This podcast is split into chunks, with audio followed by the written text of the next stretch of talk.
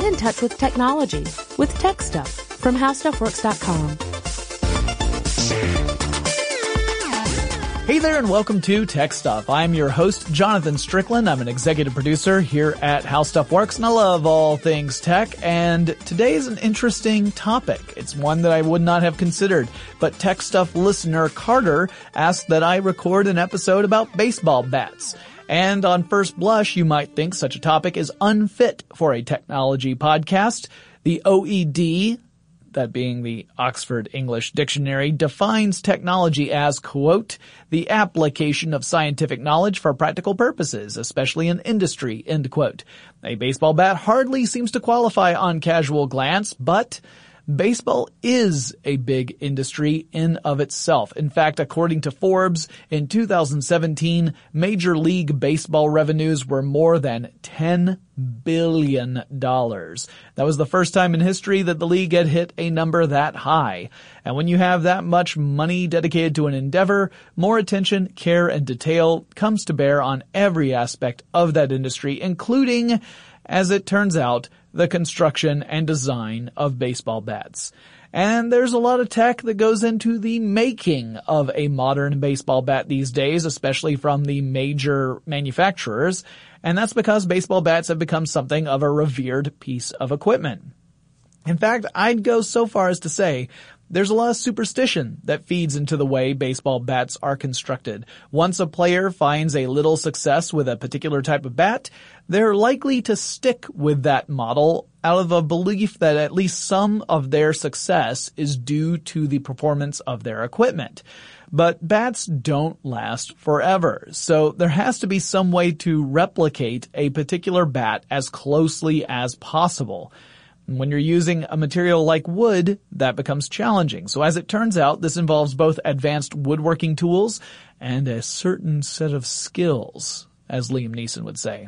And it's certainly true that there are specific physics involved that make one bat different from another bat.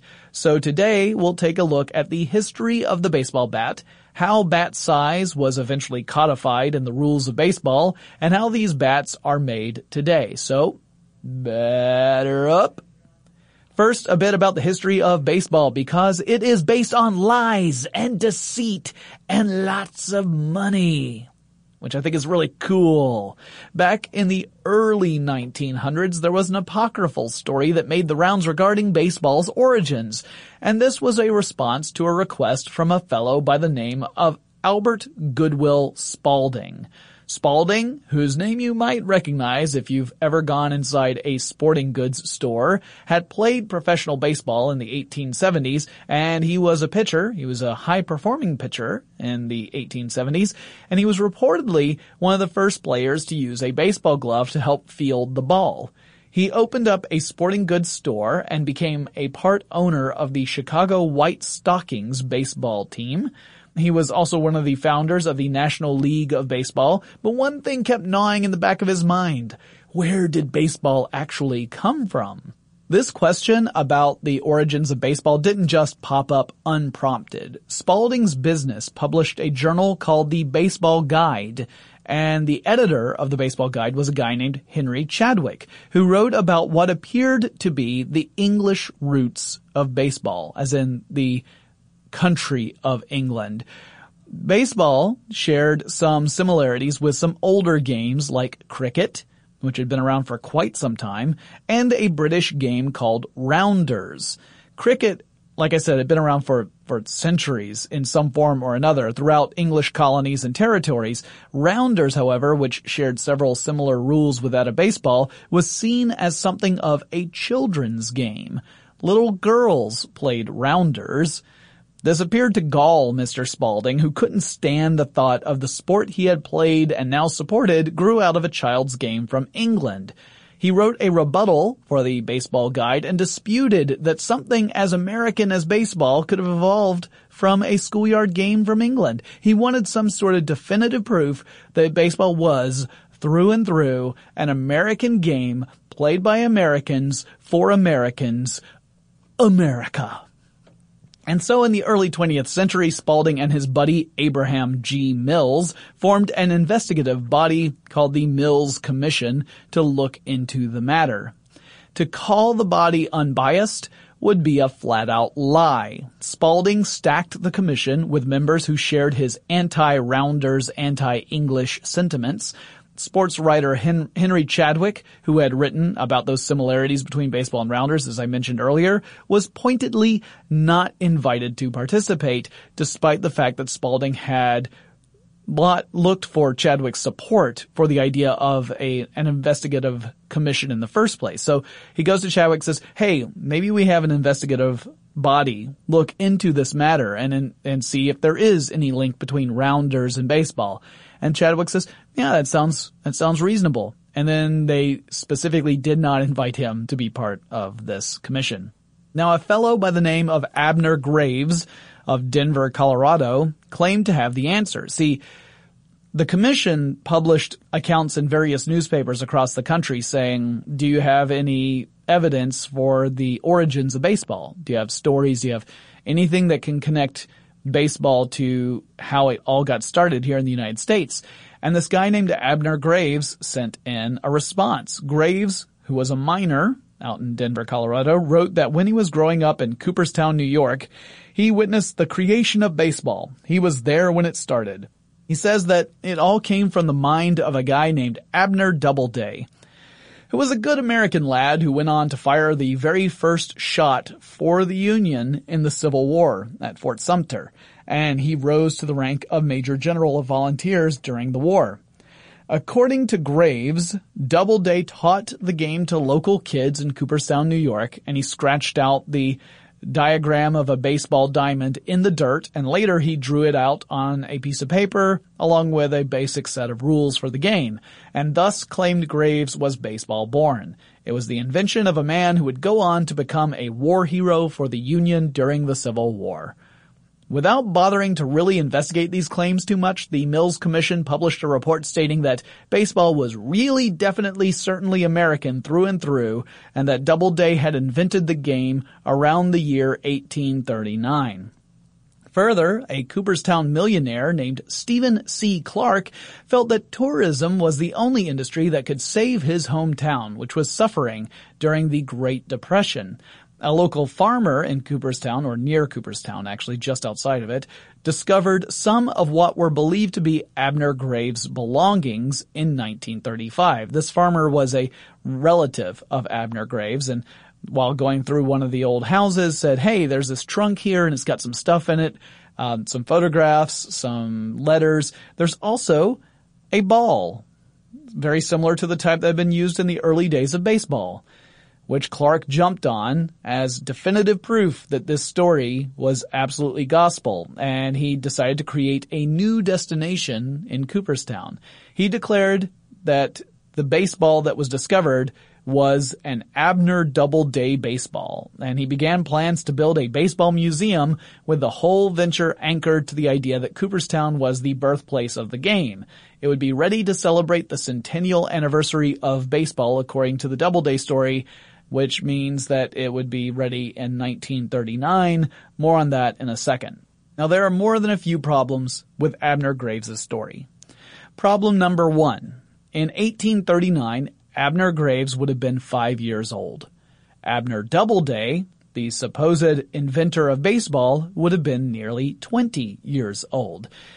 And it seems unlikely that the two would have played together in a game of baseball a 20 year old teaching a five year old how to play baseball in order to have an organized game of some sort does not seem very realistic.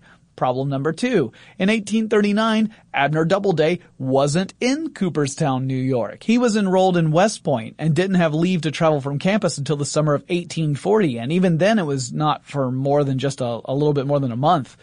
So problem three, in all the surviving journals and papers that were written by Doubleday, none of them mention baseball. In fact, the only connection to baseball with Doubleday at all seems to be that he once requested some sporting equipment during his service in the Union Army for the purposes of recreation for soldiers. Problem number four. Alexander Cartwright Jr., who was a founding member of the Knickerbocker Club in New York, was believed to be the person who drew out the structure of the baseball diamond and wrote down the rules for the first time in 1845. And unlike the claim made by Graves, this claim actually had documentation to back it up. But the Hall of Fame is in Cooperstown, New York anyway.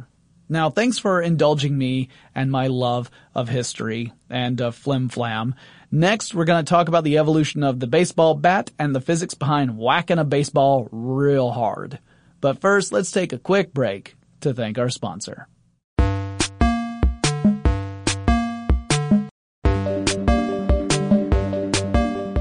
So the earliest bats were really just sticks. A sturdy, handy stick you could use to bat at a ball.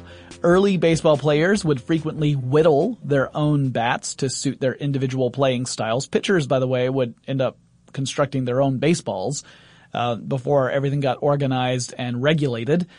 Before the game was structured enough to have these regulations about such things, bats could be of many different shapes and sizes. There were no guidelines saying they must be a certain length or, or smaller. Early baseball bats could be flat, they could be round, they could be long, they could be short, they could be fat. Bats also tend to be really heavy because the common wisdom was if it's heavy, it'll make the ball go farther when you hit it. I'll talk more about that in the next section when we get to the physics of baseball. Bats, by the way, have a basic anatomy. The business end of a baseball bat is the barrel. That's the wider end. That's the part that you hit the baseball with or at least you try to hit the baseball with. If you're like me, it's the part that totally whiffs when the baseball flies past me at 85 miles per hour. The other end is the handle. That obviously is the end that you hold on to. And ta-da, that's your basic baseball bat anatomy. Players would either craft their own bats or they would get a carpenter to make one for them, and sometimes they had to make do with makeshift bats. According to Roy Kerr, who wrote the book Sliding Billy Hamilton, The Life and Times of Baseball's First Great Leadoff Hitter, the Philadelphia Athletics once ran into a bit of trouble during a game way back in 1865 when the team broke every single bat they had brought to the game. They continued the game by using a shovel handle as their bat for the rest of play. In 1884, a woodworker named J. A. Bud Hillerich attended a baseball game to watch his home team. That would be the Louisville Eclipse. And hitter Pete Browning stepped up to the plate. Now when he swung, he connected with the baseball, but he broke his bat during play. That inspired Hillerich to invite Browning back to Hillerich's woodworking shop and he created a personalized bat for Browning. Browning went on to use that bat in a game the following day, and he got three hits. Apparently, Browning bragged to his fellow teammates about his new custom-made bats, and orders started pouring in. Hillerich thus created a new brand of bats that's famous to this day, the Louisville Slugger. By the end of the 19th century, baseball was starting to really coalesce as a truly organized sport, which meant rules were being laid down as to what could and could not be used with bats. The basic rules stated bats had to be round, so you couldn't have any more flat or angled bats, you know, bats that, that had flat surfaces around them, like maybe a hexagonal bat. You couldn't do that. They had to be rounded. They could be no greater than two and three quarter inches or 6.9 centimeters in diameter. They could be no longer than 42 inches or about a meter in length, and they should be made entirely out of hardwood, though the handle could be wrapped in twine or some other material to aid in gripping. But they didn't have a limit on bat weight. Early bats were made out of hickory, but the trend moved toward using white ash as the wood of choice. It was a little bit more durable and lighter than hickory was. That is until about 2001, because that's when Barry Bonds used a maple bat to set a single season record of 73 home runs, which made maple a popular choice. Because clearly it was the bat that did all the work. Although to be fair, different woods do perform in different ways, and I'll talk more about that later. Uh, there are actual differences that can affect bat performance. So well, we'll, cover it now. In fact, white ash, for example, is lighter than hickory, so it's easier to swing the bat faster. uh, or to adjust more easily to different pitches. Maple is more flexible than ash, so it creates kind of a whip-like motion that can impart some extra force on a ball when you make contact. But maple can also shatter more readily. That has actually prompted Major League Baseball to put a ban on softer types of maple wood and also requires bats to have a barrel of no more than 2.61 inches or 6.6 centimeters in diameter. So in other words, they have to be less thick now than they used to be in order to limit the bat designs because you were having more and more bats that had a disproportionately thin handle compared to the barrel. It really helps cut down on some of the weight. But that meant that the amount of force that would happen when a bat collided with a ball could sometimes be enough to shatter the bat, to snap the handle and send shards everywhere. Maple is particularly bad about this, and that can be actually dangerous for people on the field. So there's been some limitations on the bat width in order to decrease the likelihood of that happening. These days, professional players have six different woods they can choose from for their bats for Major League Baseball. They include white ash, sugar maple, true hickory, yellow birch, red oak, and Japanese ash. Most bats, however, are either sugar maple or white ash. So let's walk through the journey of making a Louisville Slugger white ash baseball bat because the whole thing is pretty fascinating. And there are differences. You can buy bats from local bat manufacturers and they tend to follow a very similar approach, but usually they have less automation. They have a lot more handcrafting going into their bats. But generally speaking, this is the process. You start with a white ash tree. That's at least 50 years old. So that is the right stature for you to start off with. The white ash in Louisville sluggers comes from special forests in New York and Pennsylvania. So you cut down the tree, you remove the branches, you saw the trunks into logs, and those logs need to be 10 to 16 feet long or about 3 to 5 meters and then you load those logs onto a truck and take them to a mill. The wood passes an inspection. So you look at the wood, you're looking for any imperfections that would affect bat quality, things like knots in the wood or any rotting or anything like that. The logs that pass inspection go through a hydraulic wedge. The hydraulic wedge cuts the logs into splits that are about 40 inches uh, wide. So the splits then go into a lathe and a lathe is a device that rotates whatever you're working on about an axis of rotation so that you can do some sort of operation on it. Um, usually lathes will turn things fairly rapidly and it's a, a, frequent tool in woodworking. Lathes have been around for ages. So old lathes were ones that used ropes and gears and a treadle, like a, a foot pedal to operate and you would press down on the foot pedal, it would pull down on a rope that would turn some uh, gears and that would rotate the lathe. And you would just do that over and over again. You would just keep pedaling in order to continue the rotational motion of whatever it was you're working on, and you would be able to smooth out surfaces this way. These days, of course, we have lathes that are connected to motors. The motors will turn at a pretty high RPM so that you can work on uh, wood and very rapidly start to shape it. Now, that's only part of a lathe. The other part is whatever tools you're using to shave down the wood. And that might be handheld. It might be part of a lathe where you just place it in the right position. It might even be fully automatic.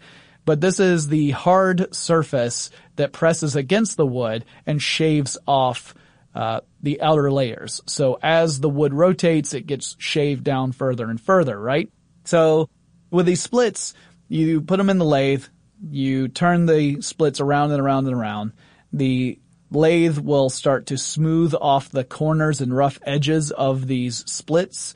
And once you do that, you end up with a length of wood that's called a billet. B-I-L-L-E-T. And the billets go through another inspection process, including weighing to make sure that they are still appropriate for bats. And based upon how much they weigh, they're going to go uh, toward different models of bats. Some wood is going to be more dense than others. And that means it's going to be heavier than others. And that may mean that it's better for one type of bat than another. More on that in a second. Now, when you've got these billets, you're not even ready to start with the bat making process yet. Nope, you gotta spend some time first. Uh, typically you would coat both ends of the billets, the cut ends with a preservative to keep it from rotting or uh, or otherwise deteriorating. And then you season the billets. Now by seasoning, I'm talking about drying them out. So they're considered to be green wood at this stage because the billets still contain sap and gum inside the wood. So seasoning is the process of letting these billets dry out over a very long period of time so that sap and gum leach out of the wood over time. Usually this takes between six months and two years before you're ready to actually take the next step. Once seasoned, the billets are weighed again that helps determine which model of bat the billets might be used for. Bat models are based off of older bats that players have favored. So you design a bat, players like it. You say, well, this is going to serve as a model for future bats. I'm going to design more bats to try and replicate this same design that we've created here, which can be tricky because again, wood density might be different. So you might end up creating a bat that's the exact same physical dimensions, but weighs slightly different from an, uh, the model. Uh, there are different ways you can take to avoid that. I'll talk a little bit more about that in a second, but it's tough to do because wood is an organic material. It's not like you can produce it chemically to be exactly the same and just pour that into a mold and get the exact same bat time after time after time. With wood, you're dealing with nature, and nature does not always replicate things exactly. Now when it comes time to make the bat, you put the billet in another lathe, not a big surprise. An operation like Louisville Slugger has automatic lathes that can cut a billet into the rough shape of a bat. So you put it in this lathe, it holds the billet by either end. Think of it like a spike that sticks into the ends of this billet rotates it around and around super fast, and this automatic machine ends up shaving away all the parts of the billet that don't look like a rough bat shape. Now even then, this is just the basic shape of a bat. It's not close to your final format. Next, you would uh, use a uh, a human operator called a bat turner to do all the final shaping, the fine tuning that will turn this basic bat shape into an actual model of a bat that you are, are using as your reference point. So typically you would have a reference model of the type of bat you want to make nearby, typically mounted behind the lathe. And you would use tools like calipers to measure how wide the model is at specific reference points, and then you would continue to shave away at this bat-shaped piece of wood until it matched those measurements. So you'd use the calipers and take a very precise measurement of, say, the base of the handle. Well, you want to make sure that you shave the wood away in your billet of wood until it's that same, same diameter. And the same is true for the entire length of the bat. You want to make sure you get all the curves properly designed. You want to make sure that the barrel of the bat is the same diameter as the original model.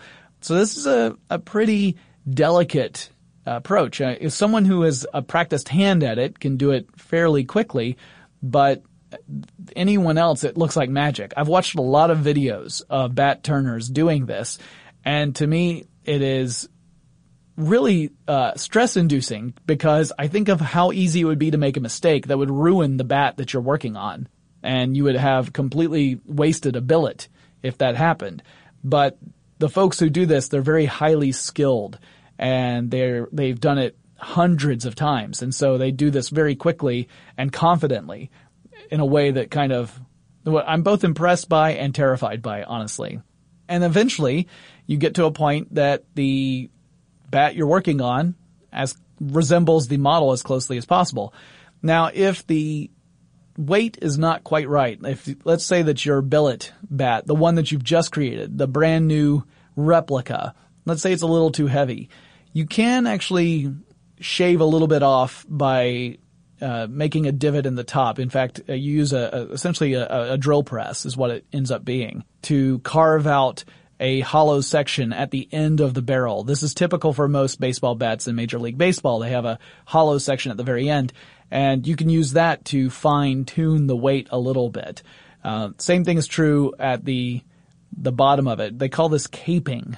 When you cape a bat, you're you're creating this little uh, hollow section at the ends.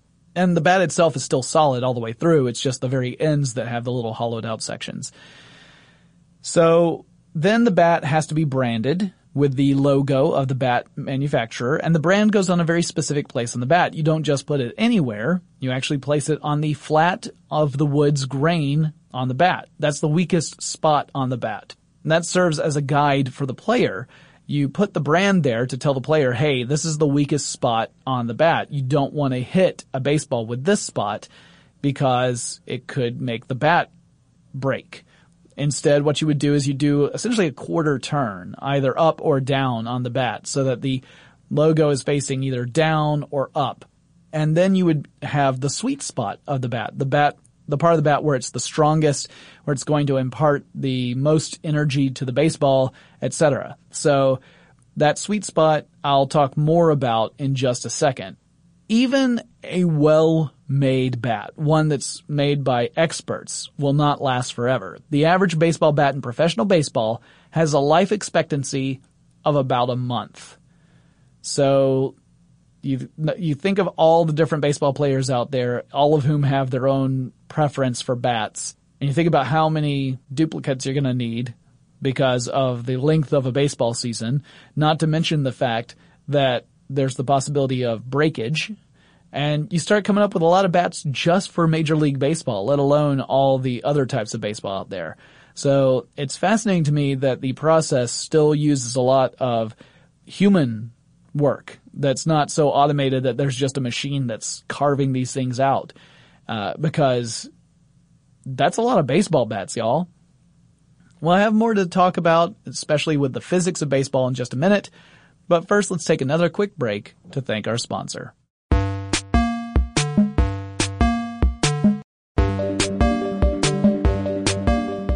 When you strike a ball with a bat, first of all, you're a better player than I am, but you are transferring momentum from the bat to the ball. Momentum is the quantity of motion of a moving body, and we quantify this by multiplying the object's mass times its velocity. So the more massive something is and the faster it is moving in a certain direction, the more momentum it has. These days, a baseball is supposed to have a mass of between 142 and 149 grams, so I'm to take 145 as a happy medium. The average fastball pitch has a speed of around 90 miles per hour, or about 145 kilometers per hour. Now that means the ball is traveling at about 40.3 meters per second. That gives our average baseball momentum at 5.84 kilogram meters per second, presumably toward the batter because velocity is a vector, it has to have a definition, so we're assuming you're actually pitching toward a batter when you're throwing a ball like that.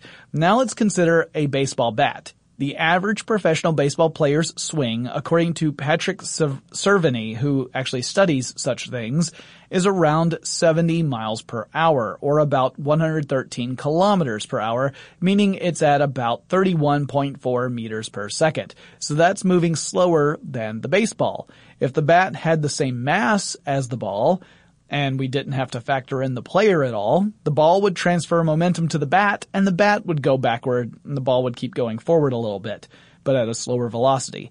But the bat is heavier than the ball, and it's more massive than the ball. Not to mention it's connected to a baseball player who has mass as well, but we're ignoring the baseball player for this quick rundown. The average baseball bat mass is about 0.96 kilograms. So the momentum a baseball bat has, again ignoring the presence of the actual player, would be about 30.144 kilograms meters per second. That's much larger than the baseball's 5.84 kilograms per uh, meters per second. By the way, the moment of contact is incredibly short. It lasts about 0.7 milliseconds.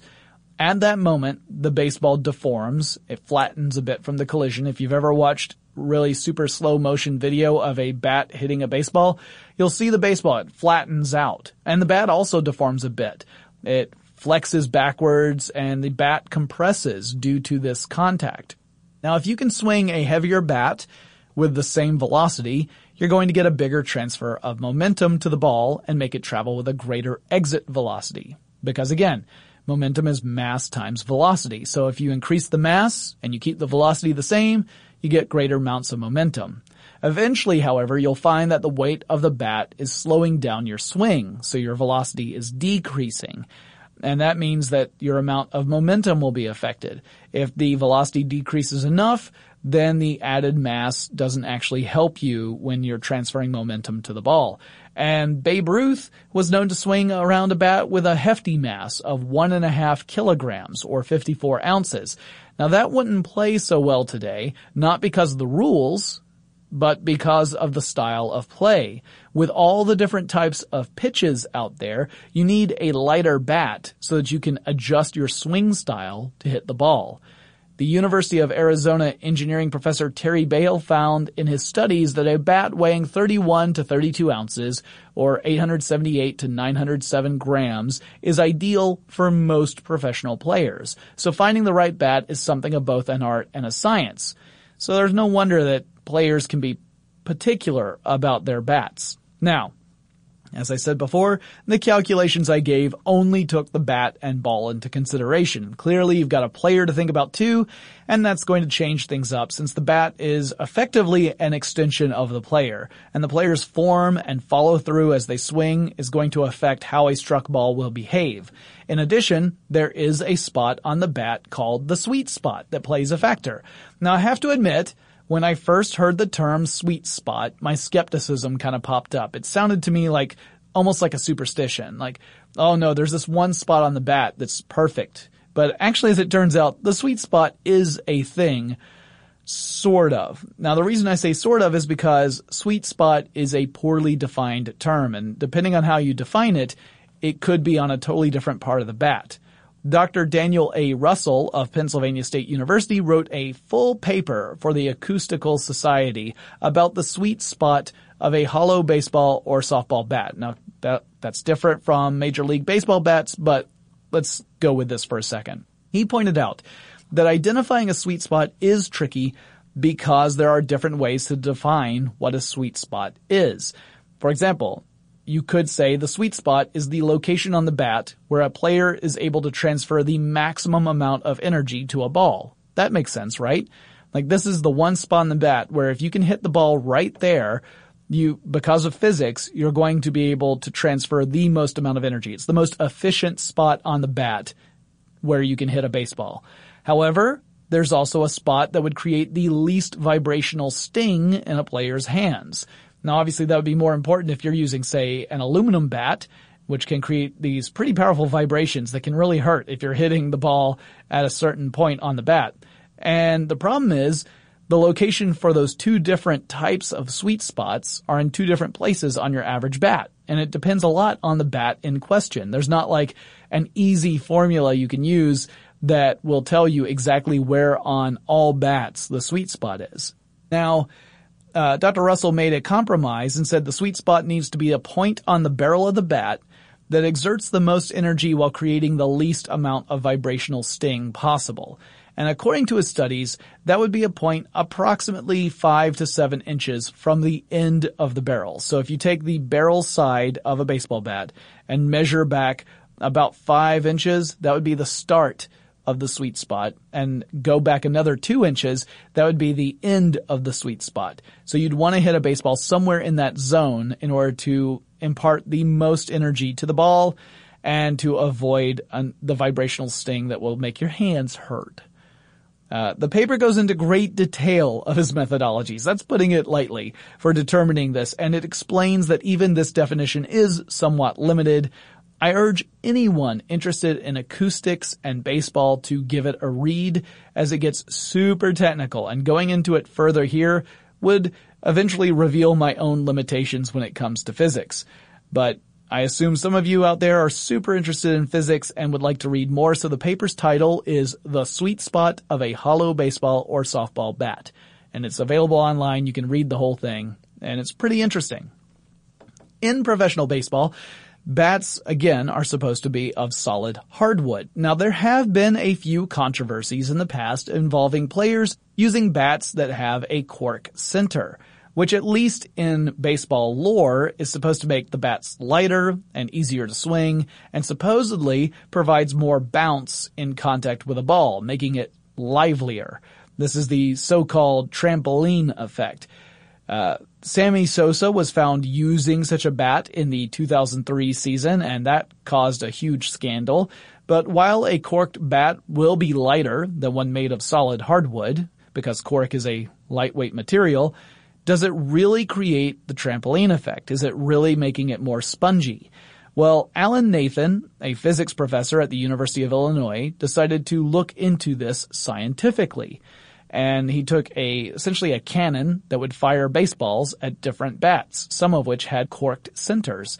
According to his team's tests, balls bouncing off a corked bat in a controlled environment actually left the bat at a lower velocity than balls that hit a solid bat. So in fact, they were traveling at a slower speed when they bounced off, and that would mean that they would travel not as far, right? Like if you swung a corked bat and you made contact with a ball, and then you swung a solid bat and you made contact with a ball, and everything else was equal, the corked ball or the corked bat version would not go as far, according to the findings that uh, Alan Nathan's team discovered. So the trampoline effect according to his, his experiment, was non-existent. Further, the lighter weight of a corked bat would mean the bat wouldn't have as much mass in that transfer of momentum we talked about earlier. So unless your swing was sped up significantly, you would end up transferring less energy to the baseball because you're using a less massive baseball bat. Well, a corked bat would therefore not provide any sort of advantage when it comes to batting power. However, there could be another advantage. That advantage is that a player can actually wait to start a swing a little bit later with a lighter bat. They don't have to engage the swing earlier. Now, one of the things about uh, about mass is that you know it has inertia. So to go from rest to motion requires energy, and the more massive an object is, the more energy it requires. So if you're using a heavy bat and someone throws a pitch, you have less time to decide how you want to swing that bat before it gets too late. Because it takes more time for you to swing the bat and get it up to the speed you need in order to whack that ball and get a home run. If you have a lighter bat, then you can wait a little bit longer and suss out where that ball is going. Now that's pretty important in a world where we have all sorts of different pitches. Back in the Babe Ruth days, pitching was not the art form that it is today. So you could swing a heavier bat and feel fairly confident that you could make contact with a good pitch. These days, it's a lot more tricky. So a lighter bat might give you the advantage. So you may not hit a home run as easily, but you might hit more frequently. Your batting average could go up as a result. And if you're swinging hard enough, you might be able to overcome the limitations of the less massive nature of your corked bat. If in fact it were allowed, but it's against the rules. So if you're a major league baseball player, don't use a corked bat. It will come back to haunt you.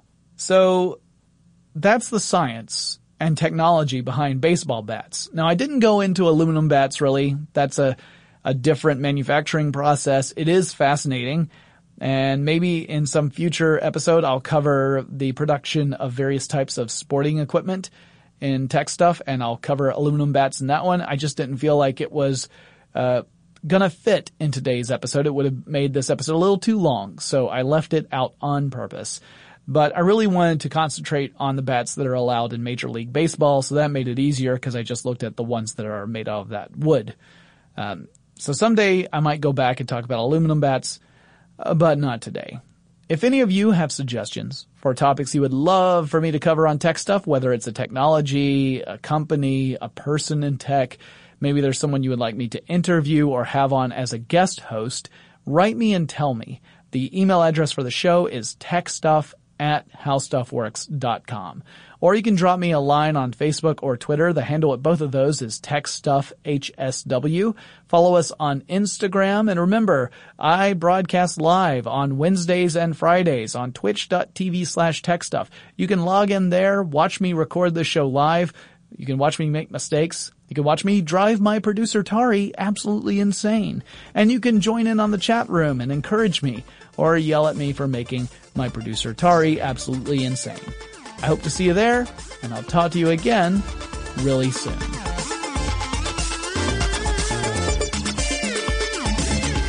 For more on this and thousands of other topics, visit howstuffworks.com.